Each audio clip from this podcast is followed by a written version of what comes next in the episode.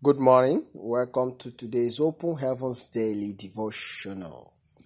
Today, Tuesday, 23rd of June 2020, the theme of our Open Heavens is The bigger your vision, the greater your exploits. The bigger your vision, the greater your exploits. Our memory verse is taken from Luke chapter 5, verse 5. And Simon answering said unto him, Master, we've toiled all the night and have taken nothing. Nevertheless, I the word I will lay down the net. Luke 5 verse 5. That's a memory verse, and it says, And Simon answering said unto him, Master, we've toiled all night, all the night, I have taken nothing. Nevertheless, I the word I will lay down the net. Nevertheless, at the word I will lay down the net. Our text is taken from 2 Kings chapter 13, from verse 14 to 19. Now Elisha was fallen sick on his sickness, whereof he died. And Joash the king of Israel came down unto him and wept over his face and said, O my father, my father, the chariots of Israel and the horsemen thereof. And Elisha said unto him, Take bow and arrows, and he took unto him bow and arrows. And he said unto the king of Israel, Put thy hand upon the bow. And he put his hand upon it. And Elisha put his hands upon the king's hands. And he said, Open the window eastwards. And he opened it. Then Elisha said, Shoot. And he shot. And he said, the arrow of the Lord's deliverance, the arrow of deliverance from Syria, for thou shalt smite the Syrian in Aphek, till thou hast consumed them. And he said, Take the arrow, and he took them. And he said unto the king of Israel, Smite upon the ground, and he smote thrice, and stayed. And the man of God was wroth with him and said, Thou shouldest have smitten five or six times. Then hast thou smitten Syria thou hast consumed it. Whereas now thou hast smitten Syria but thrice. The message. The anointing makes the difference between two weapons of warfare. David confirmed this in Psalms 27 and 8. Some trust in chariots and some in horses, but we will remember the name of the Lord our God. They are brought down and fallen, but we are risen and stand upright.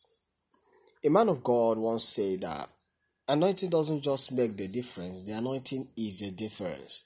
The anointing is the difference between two weapons. Is the difference between two Christians. Is the difference between two individuals. The anointing actually is the difference. The anointing is something that brings grace. It makes you achieve greater more than efforts could actually do for you. Anoint, the anointing is the difference. So every Christian should understand is that the anointing is the difference. If you look at the story we have in our text, you see that uh, Elisha was already sick and I was about to die. The king, despite being the king, knew that he needed the anointing upon Elisha to win the war that was facing him, to win the fight that he had between the Israelites and the Syria. I mentioned the other time that Syria actually laid wait for the Israelites that the city of Samaria was under siege, it was still the same Syria. Now they have had this issue with Syria over the years. It's been the same problem. So the anointing is the difference because when the king understood this, he went to Elisha. It was the anointing, the word of God through Elisha that granted the Israelites the victory they had. That three times victory is the anointing. When Elisha spoke, is the anointing that spoke when the, that uh, Israel was under siege and the siege ended just because a word of God came through an anointed person. The anointing is the difference. Beloved, regardless of how feeble your instrument of office or weapon of warfare may appear, You will do exploits with it provided you identify the anointed of the Almighty Jesus Christ. Accept and follow and obey His commandments today, and you will be victorious in all your life, in all you do in life. Unlike uh, the Israelite, unlike uh, King Joash, who needed Elisha, if Elisha was dead, maybe his own case was finished. But we have a high priest, a highly anointed, they say how God anointed Jesus Christ with Holy Ghost and power, who went about doing good and healing all that was sick. Is it unto him the Spirit was released without a measure? There was not a measure of the Spirit. The God poured out his power, passing his Spirit upon him. So we have the anointed Jesus Christ, and he guarantees the fact that we ourselves we are tapped into the anointing.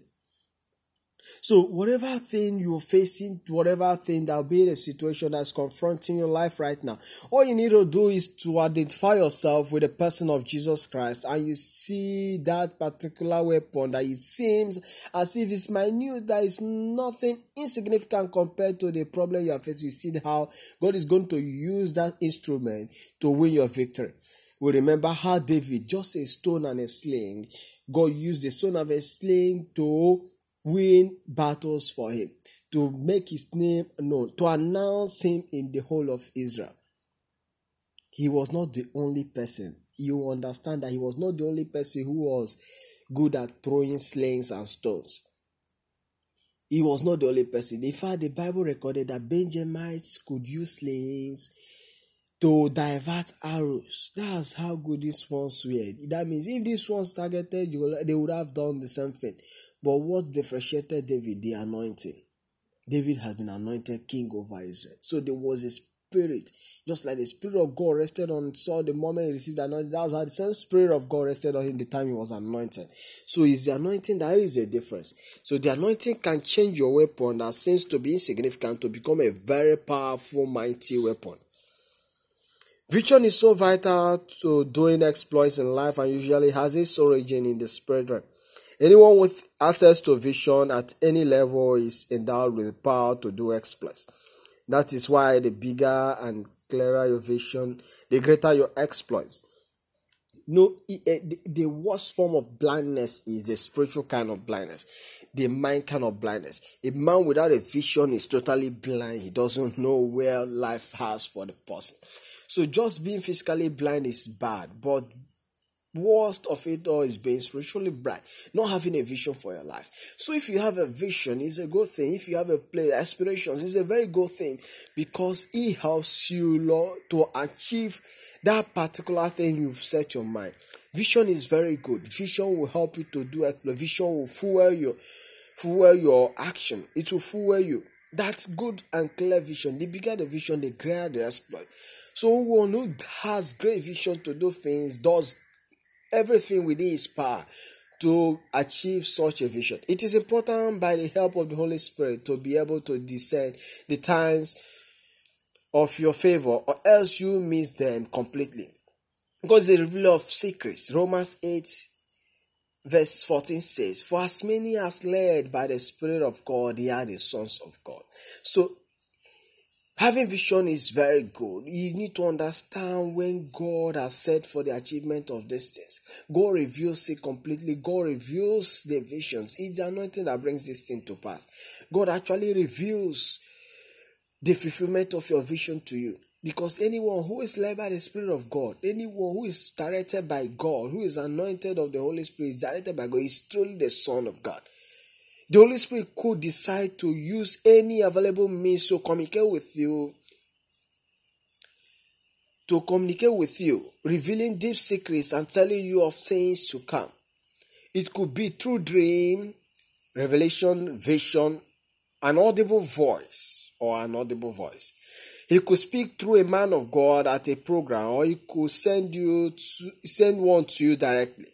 Apostle Peter finished all night without a single catch, but because he was sensitive enough spiritually to heed to Jesus' instructions, he received an overflow of blessings.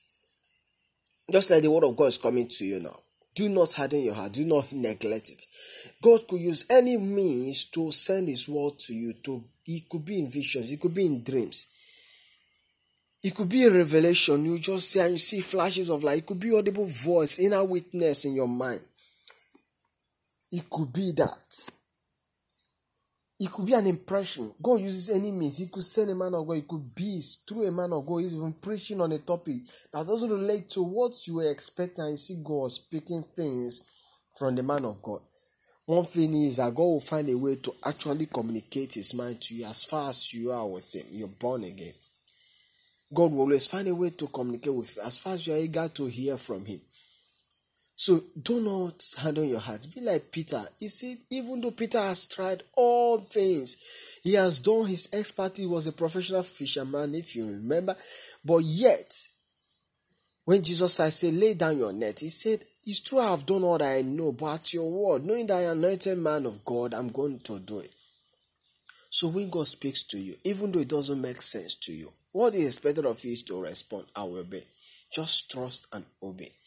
There's no other way to be happy in Jesus but to trust and obey. That's what this hymn writer said.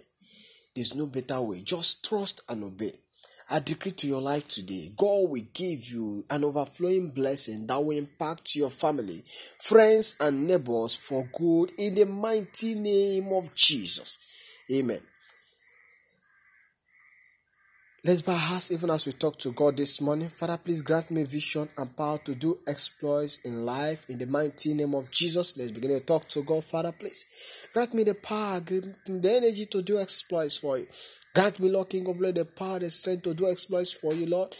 In the mighty name of Jesus. Amen. In Jesus' most wonderful name we have prayed. Amen. Thank you so much for listening. Do have a great day. God bless you.